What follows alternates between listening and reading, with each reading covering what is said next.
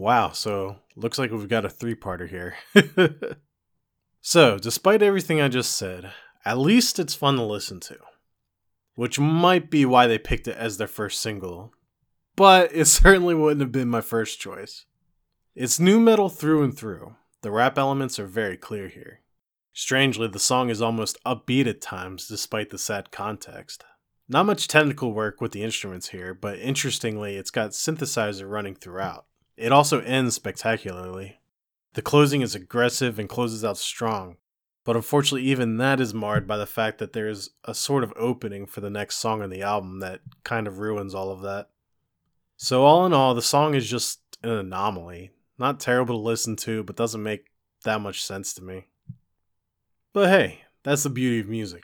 Sometimes it's not written for us, and perhaps it really only means much for Draiman himself.